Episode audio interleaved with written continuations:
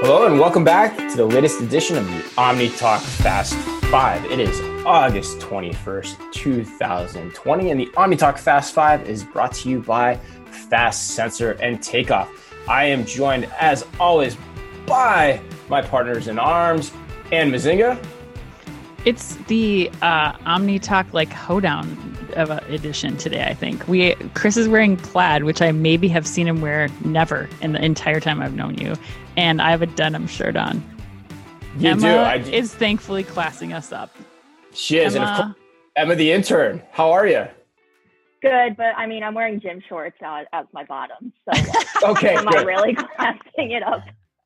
Right. Very nice. I, I don't know. Yeah. More more so than than we are probably because I have gym shorts on on the bottom. dress too. for your day, Emma. Just dress for your day. Chris and I are Yeah. apparently going to like go pu- uh, walk beans or something after this episode, but who knows? And I am a lumberjack, and that's okay.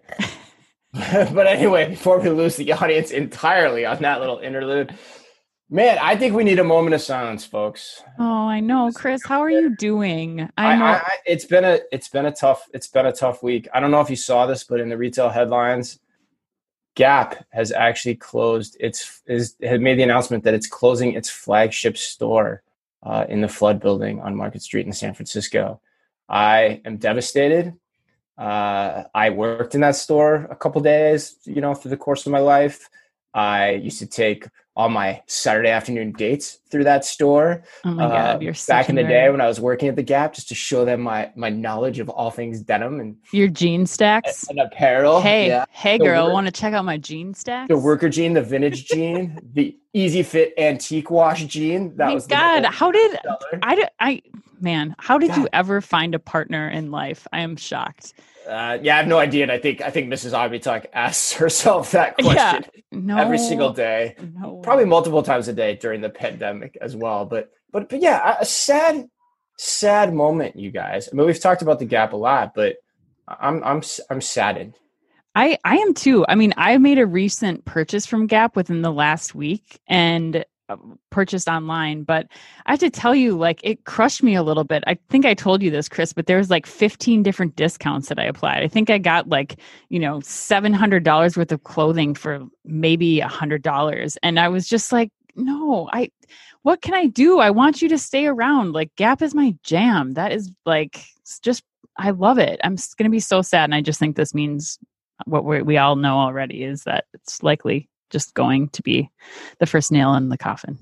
Yeah, I know. Emma, I mean, I don't want to harp on it too much, but does the Gap mean anything to you at this point? Gen It's Z. definitely like an, definitely. I know it's like an iconic American brand. I very rarely shop from there, but same with Anne. I mean, I get their emails and it's discount after discount. I just feel bad shopping there because I get clothes for so cheap.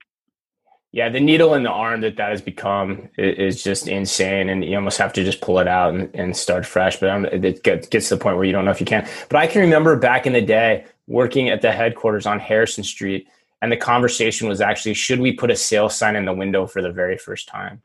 That shows you how different that discussion is. And yeah, and I am sad because that thing is always going to hold a nostalgic uh, place in my heart.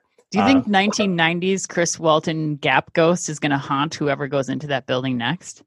I think Chris Walton, 1990s Gap Ghost, haunts uh, social media and this podcast almost every single day. It's like that old Seinfeld line, like men just wear whatever they used to wear when they Right. were last successful Yes, dating. That's just the wardrobe that carries forward forever. And I probably And- that. And are we sure you were successful dating if you were taking them all to look at your jean stacks at the Gap?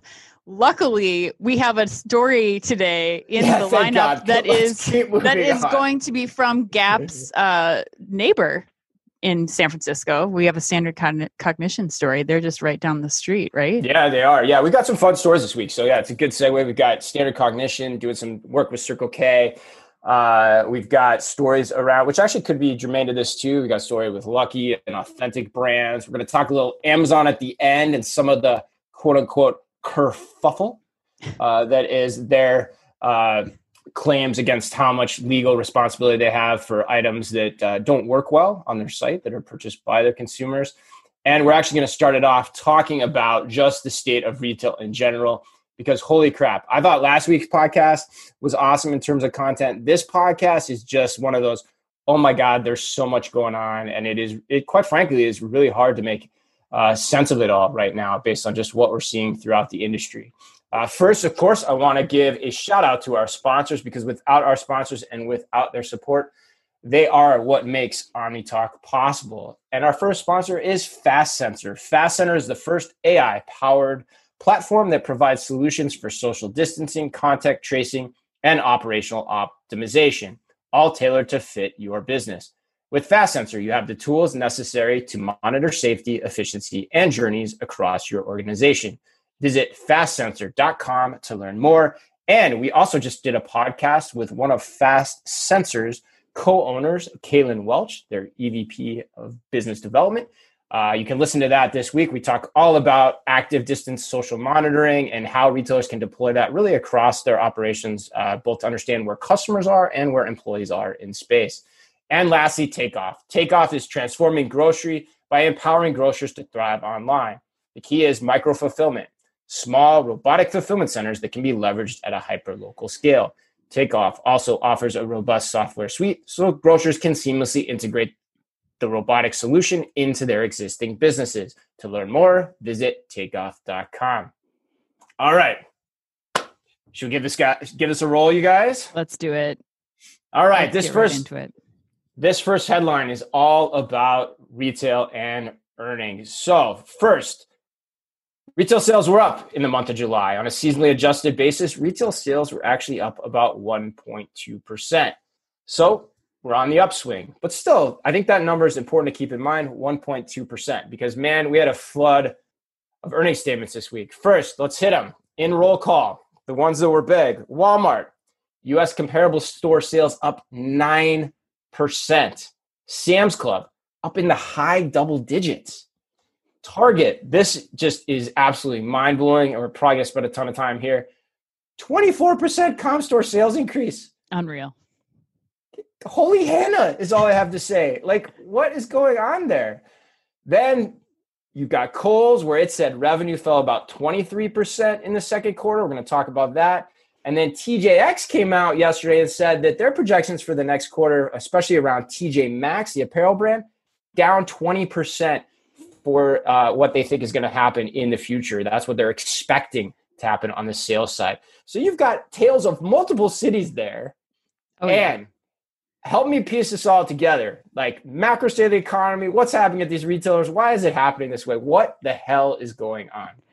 I mean, so here's my like my two cent breakdown is one, you have Q2, which was largely, you know, people having more money than they've ever had in their lives. A lot of the people, you know, who are getting this extra $600 a week. And you also kind of combine that with limited stores being open. We had a lot of stores that were closed still during this time that were not deemed essential businesses. And, you know, you also have to give some of these retailers, I think especially Target and Walmart credit for, you know, some of the strategies that they pulled together, like effortlessly pulling off curbside pickup, delivery services, kind of rolling that out really quickly and really putting their workforce toward that. Um, but it kind of, I, I think Q2 is this anomaly in retail that we may never see again. So I think congrats to these companies. They're they're performing really well, but you also and even brian cornell in the earnings statement um, that came out yesterday or the day before said you know this is a time that i may never see again in my career. Um, and so i think that it's important for these teams to be proud of what they've done uh, over the last you know six months that have been crazy times but also not to get too comfortable here. And that's what i worry about is that people are going to kind of rest on their laurels after those fat uh, checks they're going to get from the stock going up and um and then not you know continue to push the the bar for the next couple quarters that i think are going to be more difficult. Yeah interesting. And i think that's i think that's my question here and what i want to get to in this podcast today as i was thinking about is like what are our big takeaways? Like as we look at this last three months what have we learned? What do we know? What's different? Like emma in your mind like what is that for you I think like takeaways from reading these earning statements are that the retailers that have focused on omni-channel performance are the ones that are really going to be succeeding in the future. I mean, Walmart and Target, their websites, apps, stores kind of work flawlessly compared to Kohl's and TJX, who haven't really invested that much in every channel of retail they could. So I think the biggest takeaway for me is that, you know, that omni-channel seamless pickup or seamless performance between all channels is what's really going to make them succeed. Mm-hmm. Yeah, I mean, I agree with that to a point. I think I think that's definitely a point. I think that's definitely a point in terms of I think some of Target's success and especially what they're pointing to in terms of curbside pickup and the amount of engagement they're seeing from customers, not only who shop multi-channel, but who specifically use that type of service. Like the numbers are, are pretty ridiculous when you look at them. Um, but I think it's all I think it's also more than that. I, I think I think the other takeaways you're seeing, and I want to get your guys' thoughts on this, I think is you know, Target and Walmart are just uniquely positioned to capitalize on everything that happened as in the pandemic, right? For They're sure. one-stop shops. You don't want to spend a lot of time in a physical place. They have grocery, which is still deemed an essential business. So for the most part, for the quarter, these guys are still open, mm-hmm. right? You know, the other the other key piece is they they they sell a lot of everything, and specifically they sell home furnishings, they sell home improvement tools in a lot of cases. People have been spending money there. And so when I step back and I look macroeconomically, and I was I was actually talking to a friend of mine who's a store manager for Target last night. I was like, what the hell's going on? He's like, yeah, man, Chris, we're selling everything. You wouldn't believe this. And I'm like, why? And he goes, people aren't going on vacations, right? There are stimulus checks, like you guys said. They're eating at home more. They're not going out to eat. So they just have money to spend in different ways. And I think you know, as much as I want to say like it's the omni-channel capabilities of Target, especially given that the show is called OmniTalk and Walmart, there's also a point of it is like these guys were just built for this. Right. They were built for everything that's come from this pandemic. And kudos to them for capitalizing on it. Whereas you look at the malls and the specialty based retailers, even Kohl's, it's starting to put out warnings for next quarter too, like saying that business is already slowing down. That isn't the case as much. And so, like, you know, people aren't going to those spots, let alone they were closed and so you go to a Target or a Walmart, and that's where you're spending your money. And I mean, am I, am I crazy in how I describe that, Anne? What do you think? No, I don't. I mean, you. I think there's a lot of of things at play here, and yeah, you. I think you hit on an important thing where, you know, I'm. you you have a lot of people that are trapped inside. They were trapped inside, and the only place they could go, like I think about back when I was a new mom, and it was like Target trips were like the highlight of my life. And now, even now, today, I think like I miss shopping. Right. And the one place that I've been able to go on my own where I can actually get in, I don't have to wait in line for an hour and a half to get into the store. I can go in, I can have a shopping experience, I can grab a cup of coffee now that the Starbucks are reopened. And it's like, yeah, this is a mecca. This is one of the only outlets that we have. And you add that into and some extra money in the pocket and and also like the preparation part of it you know what what we don't know what's ahead so now it's like you're stockpiling for the winter. You're trying to get ready and and this is an opportunity to do that. So yeah they're yeah, I think very it, uniquely positioned. It's such a fascinating turn of events that's happened you know i think. And but i think what it does is it it does make me ask the question what does this mean for apparel over the holidays? Like yeah. that is still what I feel really, really concerned about. Well, not um, just apparel, Chris, too. Like, what does it mean for the rest of the categories? What are your predictions? What like what specific category? Like what do you, do what do you guys think Q3 is going to look like? I mean, are we going to have I know Chris you said in a past podcast like we're Thanksgiving's going to be gangbusters and people are going to just have this like crazy Thanksgiving. I mean, I'm curious, Emma, your perspective, because you're back in Minneapolis. Like, are you going to go home and do you think you're going to have this big Thanksgiving or like Halloween? Is that going to be crazy on college campuses? Are people buying costumes, hopefully with masks? Uh, but but what do you guys think? I mean, I definitely think like I think Halloween's going to happen on a college campus. I think I will go home for Thanksgiving and then I think we'll probably just do it as a family. We usually go to the neighbor's house, but I think it's definitely going to be a smaller kind of event. And I'm not going to fly. I'll probably have to drive that. And so I think that Q3, it's not going to, not everything's not going to drop off, but it's definitely going to be slower than usual. Chris, what about? Yeah, I think, and I think, I think to answer your question, I mean, I think I think the sixty-four thousand dollar question, literally, in some ways, is is also what's happening with the stimulus, right? Wal- on Target didn't say that that's impacting the business. Walmart did allude to the fact that that's impacting the business, and you would expect it to impact Walmart's business relatively more so. So I think that's something you've got to watch. But I don't know that the trends are going to change. I mean, we still don't know when the vaccine is. Uh, that's our joke. And like, we love watching all the webinars, and they always ask Oh me, my to God. "So when are we getting a vaccine?" Like, like, f if you know, right? Yeah, Like, CFO of a retailer for 24 years. When do you think we're going to get a vaccine? Who cares what Dr. Fauci says? Let's Right. uh, let's ask you over there. Yeah, let's have yeah, let's have Brian Cornell's opinion on meiosis. You know, I don't give it. You know, I just don't give a crap. But like, but anyway, like that's still here. So I think that I think the macro trends of we're going to be eating at home, spending more time as families. I think it'll be the biggest Thanksgiving grocery and liquor holiday we've ever seen. Yeah. Same with Christmas because people are just going to want to just like let loose in that. I also think like on the home furnishing side, you'll still people you'll still see people decorating their homes because they're going to be spending so much time in there. I also think small appliances are going to go like gangbusters. Like they always do around the holidays, but like all those things you need to cook in fun, new and exciting ways since you're not going on vacation and you're not having the spice of life that way. I think that stuff's going to kind of take off and probably some cool gadgets, you know, for the holidays for for all the, you know, for all the people out there. I don't want to say men, but for men and women in general out there. I think you'll see that too. Halloween though, I I don't know. it's going to be bananas. I think Emma's right. I just people- can't see people going into stores and tr- buying and trying on costumes like Oh. Spirit Halloween opening at stores. I just can't see that. But I don't know that they'll be going oh. in stores as much, but I think Halloween's going to be like a bananas. It's like one of the first holidays we've been able to have under this pandemic where things are kind of back to normal. Fourth of July was like, yeah, we're not quite there yet. But I think, you know, Halloween, people leave all their inhibitions aside. They put that mask on, and now that the are mask we doing it at doubles as home? protection, oh God, no, they're gonna they'll be out in the streets. It'll Uh, be crazy. Well, I I don't think trick. We have Missing Nami talking, and I haven't had this conversation, but I don't know that we're doing trick or treating this year. Are you like what? It, anyway, there's We a lot to think about there, Yeah, there's a we could Do do, a whole show on Halloween yeah, and different come- to come to come. But man, so much still. Hey, Chris, are you so- going to be a lumberjack? I'm always a lumberjack. All right. All right, let's go to story you- number two. Are, are you Canadian based on what you're wearing today? Canadian tuxedo. That's Shout it. out to all our Um, Canadian listeners. right. too. Uh, okay, so story number two is that Simon Property Group and Authentic Brands Group are once again the winning bidders and will acquire the denim maker Lucky Brand for a sale price of $140 million.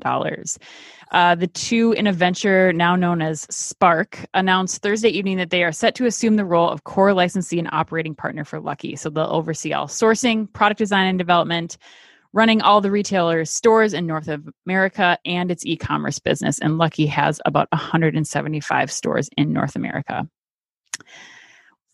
Let's You just say no. I I mean love love is not exactly the term I'd use, but I think for people who've been listening to the show for a while, they know how I used to get my tinfoil hat out for Amazon. Um, I'm going to get my Monopoly board out right now for this Simon Property Group and Authentic Brands uh, world domination because I believe you guys that this is like I called it like the mall metamorphosis. I think this is going to be something that we're going to be reading about for the next 20 years in retail. Chris, you talk about all the time like every 20 to 30 years there's this shift in how and what what's happening in retail and there has been since the 1800s. And I think that this is the shift that's going to define 2020 and Simon Property Group and Authentic Brands are going to be two of the biggest players in the game. I mean, you look at some of their recent acquisitions, um, you know, instead of the, the like Baltic Avenue and Mar- Marvin Gardens, it's Lucky Brand, it's Brooks Brothers, Right. and countless others that are going to follow. And ABG and Simon Property Groups, they're holding all the paper money. Like they're putting all their little greenhouses and hotels on all these properties. And I think it's only a matter of time. We already know that they've talked to, you know, JC Penney's and they're looking at the the park place and Boardwalk is next and that's Macy's. And I think that Macy's is going to be the next chip that could fall for these two. And Crazy. once they have control of you know the brands is one thing but the leases are quite another. And i think that when you are able to own everything that's in on that monopoly board or in that mall and you can start thinking about unified fulfillment services unified point of sale you're changing what the future mall will be. And i think it's only a matter of time. So that's now i'm going to go back into my underground bunker with my cans of campbell's soup and let you guys weigh in on this one. Yeah i mean it's an interesting theory that you're postulating and just to you know rewind it for everyone. You're basically saying like these two entities are buying up everything in the mall so they can refashion the mall in whatever form and fashion, quote unquote, they want to. Um, which is an interesting idea. And it's something we've talked about in terms of how the mall needs to be redeveloped for the future. And we've talked about how that might be what Amazon is inherently interested in too.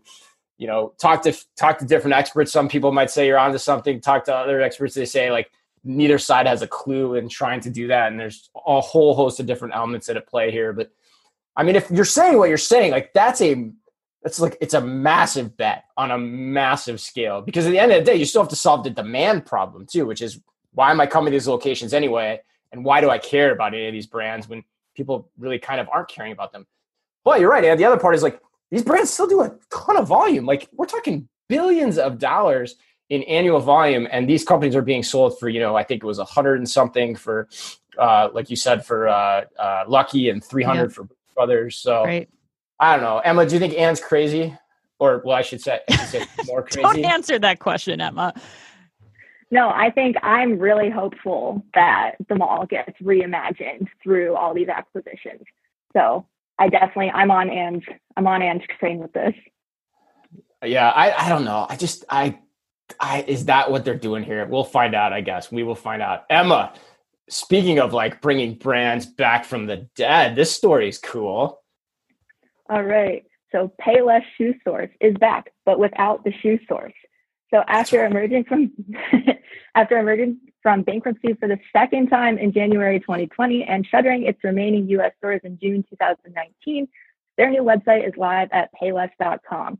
They're planning on opening a, their first prototype store in Miami. And then they're also planning on opening between 300 to 500 freestanding stores over the next five years. So, of course, I went to Payless.com and I was like, all right, let's see. Because I remember Payless from my childhood days going to the, you know, dark store that was in the mall and getting a new pair of shoes that was going to last for about six months. And I went in with an open mind. And I got to say, I was quite disappointed. Really? Why? well, for each category of shoes, like if you go into women's shoes and then you go through the different types of shoes, they have about four shoes listed for each category. And they're all brands that I don't recognize. Therefore, I like don't connect with the offerings that they have. And then I watched their new like Payless is back video. And the models they use are primarily my age, except they're wearing shoes that I don't think from brands that I don't think anyone my age would recognize. And what I thought was really funny was the shoe that they're like hyping up the most is the comeback of the K Swiss, which when I was home, my dad was talking about like they wore those in college in the late 80s and early 90s. Yep. And like those aren't cool with people my age yet. So I don't really know what they're doing. I also don't think that the physical store expansions are the best idea. I really think they should focus on digital and develop like an app like Nike has where you can try on shoes with your phone but yeah, I just it was confusing the marketing, and I don't think that they're targeting the correct generation of people. Interesting. Okay, we might have some different takes on this one. I know Anne's been Anne's been more in this kind of market mindset, I think, too, as a mom and trying to buy her three year old shoes lately. And what what do you think? Here? Again, and like I always say, it's like week one of the debut of some of these stories. So I do think we always have to temper, you know, some of what we're seeing right now. But and what do you think here? You know, I actually had an opposite opinion. I think that I'm I was really I'm hopeful in seeing this because they're one of these retailers that have been through bankruptcy and we're starting to see them emerging with like their new strategy. And to me, the go to market strategy for them looks like we're going in on digital first and stores second. Like they had, I think, two over 2,000 stores before they went, they filed for bankruptcy. And now they're going in they're saying, no, we're going to do like 300 to 500 stores tops within the next five years. And we're going to start with a prototype in Miami. We're going to see how it goes. Now, I'm a little concerned about the amount of like, AR try on and magic mirrors and some of the other things that they're kind of jamming in this uh, because I still think that there's value for people, especially at a price point that Payless is at, to going in and trying some shoes on. So I think it's still an experience that makes sense for a physical store location. Um, but I think that they're smart to kind of go digital first and try to amplify that platform for buying and then um, you know slowly learn from the prototype store in miami and continue to roll out stores based on what they're learning in those locations. But you know i think that chris and i talked earlier this week about um, whether or not you, what you need to come to a physical store for anymore and, and do you still need the taction and try on? And i think that we forget that not everyone in the country can order four pairs of shoes and see what size best fits yep, their two kids. Right. And so there is still a value in having an experience like this where you can get an affordable pair of shoes. You still need them even in a pandemic. The kids still need something to put on their feet. And it's really hard to know this, even with the, the printout thing that they have on the website where you can put your kid's foot on there. It's hard to see what makes sense by brand when you're not able to try them on in person. So I'm hopeful for what they're doing. Yeah, I agree with you. And I think the, the one phrase we always, always used to use when you're selling patio furniture and why I was always pushing for that business to go online even harder was you don't really have a patio furniture emergency. Like, you know, it doesn't happen. Like you're not suddenly like, oh my God, I have to have that for today, right? With shoes, you you can still have that. And you can mm-hmm. definitely still have that with kids' shoes as well, where it's like all of a sudden the kid's toe is bursting through the front of that thing and you don't know what to do. And you're right, you're on a budget and you can't necessarily do it that way. And uh, and the other thing is like it's still a pretty complicated process. Like we interviewed Gen Z, which is technology around size and fitting, which I still absolutely love. And, yeah. and those guys are actually going for funding right now to continue build out the idea. They're having a lot of success. Where you know basically it's how do you get better science around what exactly which brands fit and whatnot. And I hear your points. I think it's I think it's early. I also think whether or not you have the right brands and marketing, like okay, those are all fixable things. I think at the end of the day, you know, like what is the right strategy to figure out how to tap into the need states that people still have around the friction of buying this category. Uh, and the other thing we didn't talk about is I Anne brought it up a little bit is they're going after this smartly. Like they're starting with test stores and then trying to incubate from there. And they're doing this all with leases as a percent of sales. Mm-hmm. And so they said they won't commit to anything long term, and so especially as they're trying to understand what works and what doesn't. And I think that's really smart. Yeah, I, for me, the one caveat I would say is don't over tech it, right? Just get a solid foundation in place. Even to even to the critiques Emma said, get a solid foundation in place both online and digitally in terms of the base experiences you have to provide and then start to iterate up from there. Be more MVP in your mindset versus trying to throw the latest and greatest in magic mirrors and fitting technology into these experiences. Because at the end of the day, you need to solve, you know, the problems that are endemic to that shopper. So, all right, cool. Well, I got the next one. This one's pretty quick, but some big news out of the cashierless checkout free uh, front. Last week, Circle K announced that they will deploy a checkout free test store in my hometown of Phoenix, Arizona in 2021. Can't wait to see that. Uh, and they're doing it in partnership with Standard Cognition. And you fought hard for this one. I don't have too much to add on this one, other than I think it's important for people to know. Standard Cognition, pretty quiet in the checkout free landscape. Y Combinator, kind of sexy. Everyone's always talking about them, but had not really announced anything to date of substance. What do you love about this, Anne? Okay, I kind of think this is a bigger deal than we realize. And okay. one, it's because I I do I mean Standard Cognition had a deal with like a Japanese company back in like 2018, mm-hmm. but this is a huge launch. I mean, it, the Circle K stores, there's like almost 15,000 stores internationally should they decide to roll this out and should this work. The other thing that I think is interesting about this, and I, I don't know if you guys have seen, I haven't, I wasn't able to find anybody actually like demoing this, but uh, oh. it says that you know they're retrofitting these stores. So they're not putting in new shelving they're not doing anything they're just putting in overhead cameras yeah, which means that it could go into like any of the existing convenience stores and future remodels without a lot of investment in like shutting down the store. And if this works which i'm i can i'm i'm still waiting to find out right. how it works um it could be a really big deal and could put them uh give them a lever up in terms of competition with you know 7 Eleven who's working on this technology and even Amazon Go. Um, the uh, this average Circle K too is 3,200 square feet, which is a pretty significant footprint. It's like twice the size of some of the Amazon Go stores that we've seen. And I looked at a lot of the new remodels. There are quite a few windows on the front of those Circle Ks, which we know mm-hmm. will make things interesting, especially when you're not using anything else at the shelf level. You're just using cameras and um, running. Um, do, you, do, we know for sure that they're not using anything else at this point? Set, that's what they said in the standard cognition press vision? release. With uh, yeah, it's strictly computer vision. So yeah.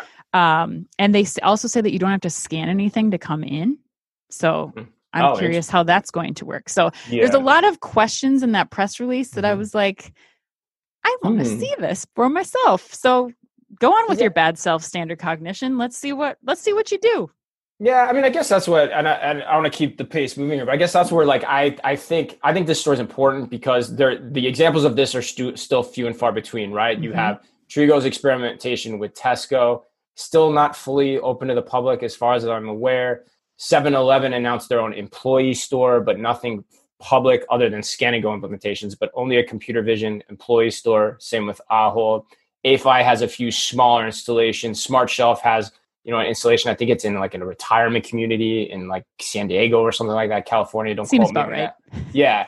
But like there really isn't that much there. And then we've seen this landscape peppered with rumors of, hey, we are going to have this test store at this date, and then nothing ever comes of it. Like I can remember those as back as there's going to be a 40,000 square foot grocery store open to the public in October 19 and then a different company October 18 and none of those have come to fruition. So I'm still waiting to see. But yeah, Standard Cognition has been the one that's quiet. They've gotten a ton of money.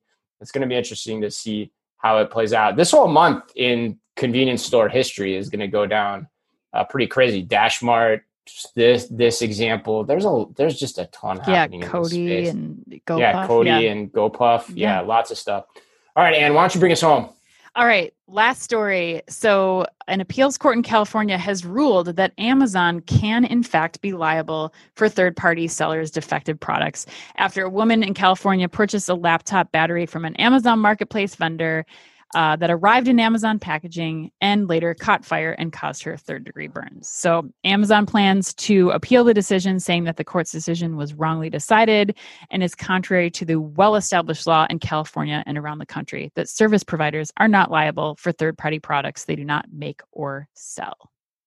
Thoughts? Do you guys? agree with this? Emma, do you agree with this? Do you agree with Amazon's position, or how do you think about this? Responsible for knocking those third party sellers that have defective products. They should like knock them off the website. But I, I'm not a lawyer, but I don't think that Amazon should be directly responsible for a third party seller's defective product. Why? Just for you as a consumer, why? That just makes sense in my head. Amazon didn't mm-hmm. make the product. They didn't like directly sell the product to a consumer. The 3rd mm-hmm. party vendor did. Mm-hmm. And therefore they shouldn't be responsible for something they did not make. Got it. Interesting. Interesting. Okay. Anne, what do you think? So, Chris, you and I talked about this, and we're saying like the analog here, if you're looking at Amazon strictly as a retailer, would be if something is defective at a Target that I bought at a Target or a Walmart, they would be responsible for pulling that off the shelf. So, if I return the product or something happened, Target or Walmart's responsible. Mm-hmm. Because they're I, the seller, quote unquote. Correct. Now, I think that I'm going to well, go ahead, Chris. You say what you you. You sure? I, I know. Yeah. I'm curious. yeah.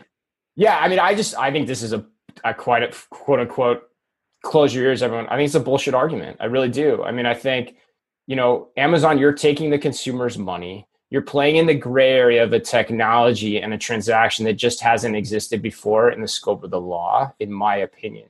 You are, let's call it what it is. You are still the retailer in this equation. And your point about Target's right. I mean, I used to run the baby area, and I can remember all the product recalls that were mm-hmm. happening, and how I personally felt responsible when you know a crib didn't work well or a baby seat didn't work well, and we had to get that stuff off the shelf. To say you have no responsibility in this whatsoever, I just don't agree. Because the analog of basically what's happening here, if you stop and think about it, is yes, it's a marketplace arrangement. It's a third party seller.